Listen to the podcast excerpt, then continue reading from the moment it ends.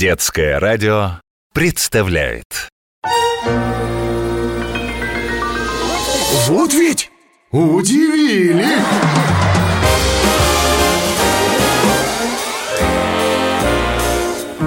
С Алексеем Лысенковым. Всем привет! С вами Алексей Лысенков и двенадцать невыдуманных, удивительных историй от наших слушателей.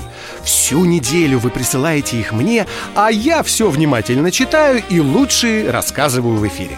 Итак, сегодня вы узнаете, куда пропала туфелька девочки Сони из Воронежа, что искала в гостинице девочка Маша из Санкт-Петербурга и какой новый цвет придумала художница Даша из города Великие Луки.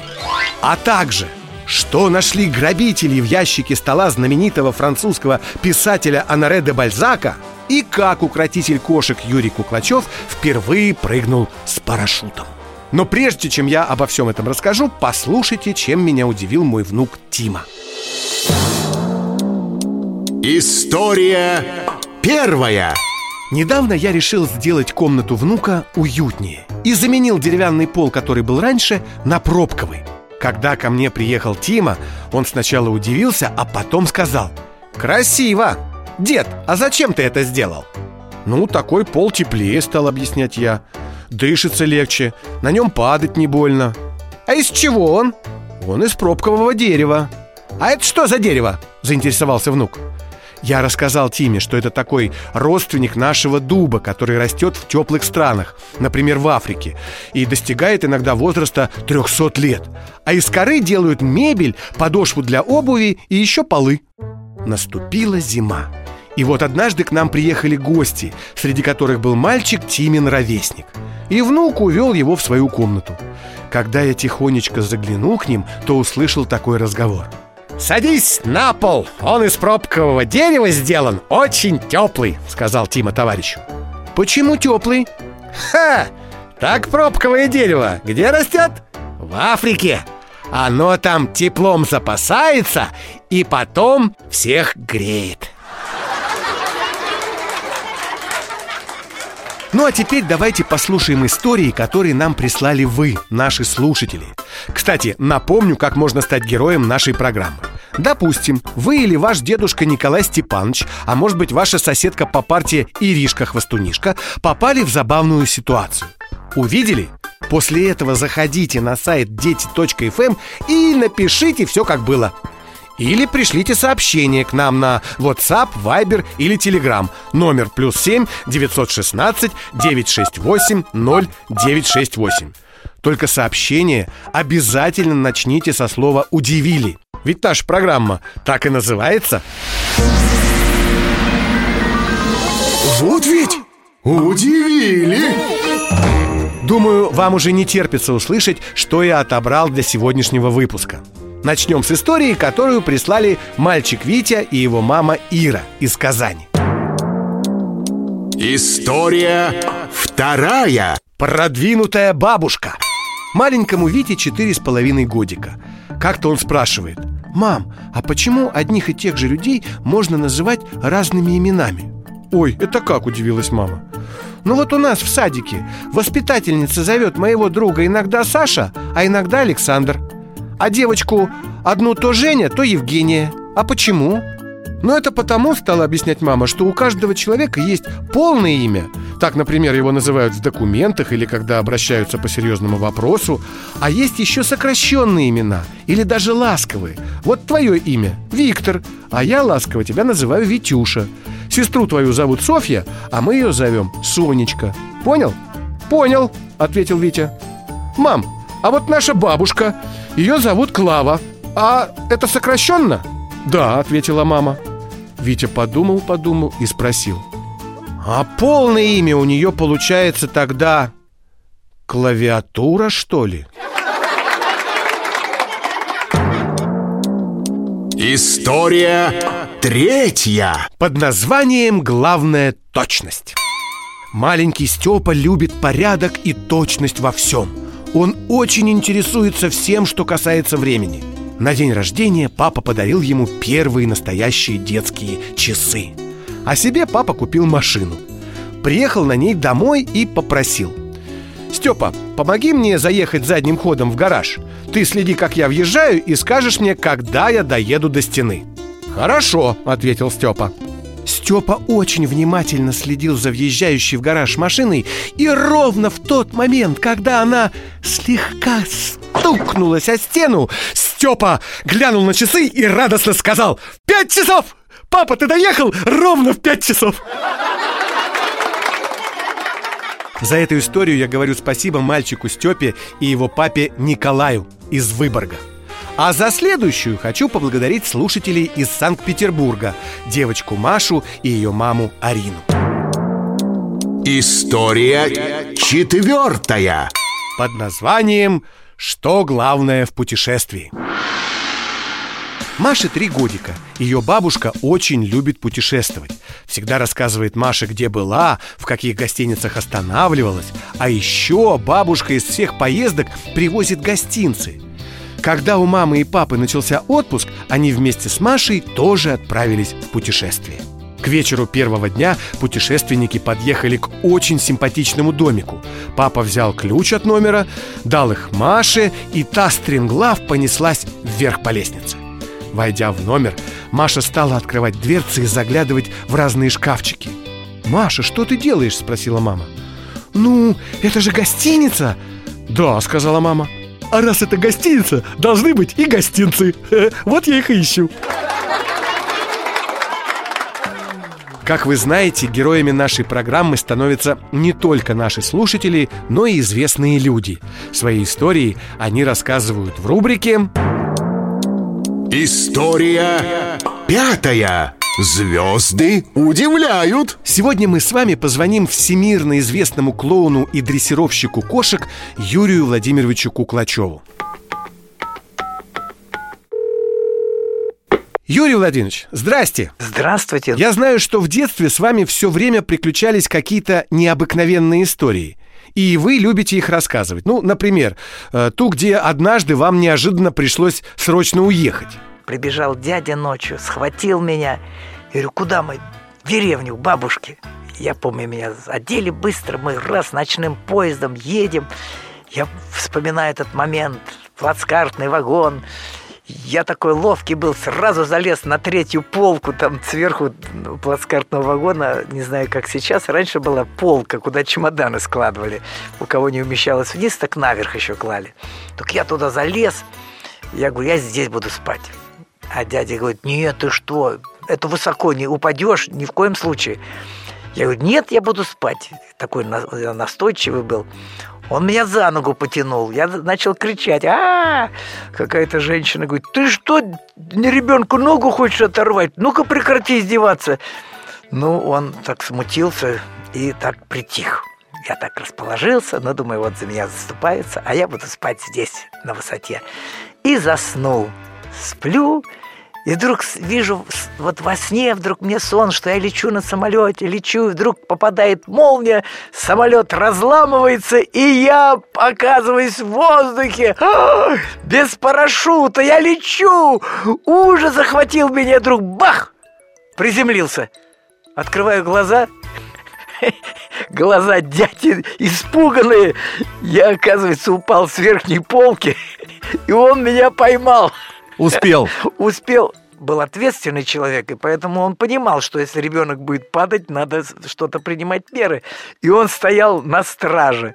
Представляете, стоял и смотрел, когда я упаду. И вот он в этот момент меня поймал и сказал: ну что, первый прыжок без парашюта удачный. Это был известный клоун-дрессировщик Юрий Куклачёв. И его история «Удачный прыжок». Вот ведь удивили! С вами Алексей Лысенков, и я продолжаю знакомить вас с удивительными и забавными историями, о которых мы узнали благодаря вам, нашим слушателям. Следующий рассказ мне прислали из Петрозаводска мальчик Миша и его папа Александр. История шестая. Космонавты. Смотрели как-то папа с маленьким Мишей по телевизору передачу про первого человека в космосе Юрия Гагарина. Миша очень внимательно слушал и смотрел, а когда программа закончилась, он спросил: «Пап, вот мы, люди, на планете Земля живем, да?» «Да, правильно», — ответил папа. «А наша планета Земля в космосе крутится, да?» «Ну да». «Ну так значит, все люди, и мы с тобой тоже космонавты, прямо как Юрий Гагарин», — с восторгом сказал Миша. История седьмая. Каждая девочка немножко принцесса. Соне четыре года. Она очень любит, когда ей читают сказки про принцесс. Золушка, Белоснежка, Бель, Аврора – это ее любимые героини. Однажды утром мама собирала Соню в сад. Осталось только туфельки надеть. Но одного Сониного башмачка на месте не оказалось. Мама искала его везде. И в шкафу для обуви, и под Сониной кроватью, и даже в домике кота Фомы. «Соня, да что ж такое? Ну где ж твоя туфелька?» — озадаченно спрашивает мама. Соня молчит. «Ладно, — говорит мама, — давай другие наденем. Ну все, выходим». Открыв дверь, мама увидела, что за порогом стоит та самая потерянная туфелька. «Соня, — удивилась мама, — а зачем ты туфельку сюда поставила? Что она тут делает?» «Что делает, что делает? Принца моего ждет», — спокойно произнесла Соня. За эту историю мы говорим спасибо маме Марине и ее дочке Соне из Санкт-Петербурга. А за следующую благодарим слушателей из Воронежа, маму Настю и сына Илюшу. История восьмая. Я назвал ее «Странный доктор». Трехлетний Илюша проходит медосмотр перед тем, как пойти в детский сад. Побывал уже у самых разных врачей. Кто горлышко смотрел, кто глазки проверял, кто ушки. И вот садится Илюша перед очередным доктором. Взрослая женщина, похожая на Илюшину бабушку, стала задавать вопросы. «А сколько у щенка лапок?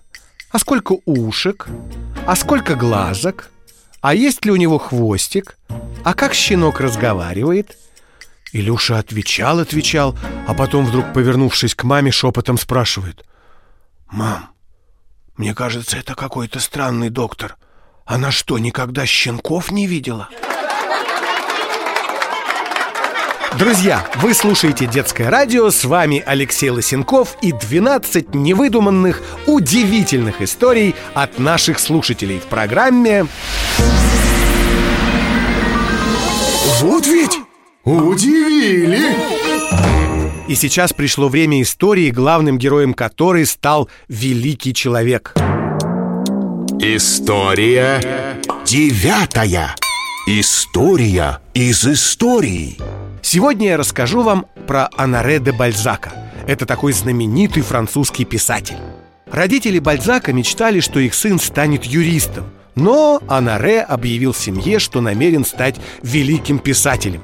Родители огорчились, конечно, но виду не подали. И что вы думаете? Бальзак добился-таки своего. Стал знаменитым писателем. Правда, для этого пришлось много работать. И денег, что он зарабатывал, только и хватало, что на жизнь. Особенно Бальзак любил работать ночью. Он наглухо закрывал все ставни и двери, чтобы никакой звук не мешал ему сочинять. В доме становилось так темно и тихо, как будто и нет никого. Именно так подумал один жулик. И когда часы на городской башне пробили полночь, проник в дом писателя. И только он начал открывать ящики письменного стола в надежде найти там деньги, как из темноты раздался громкий смех. «Ха-ха-ха! Любезный, что вы ищете?» — смеясь спросил Бальзак. «Ой, деньги!» — испуганно произнес воришка. «Ха, сударь, вы ищете в темноте то, что я даже днем найти не могу!»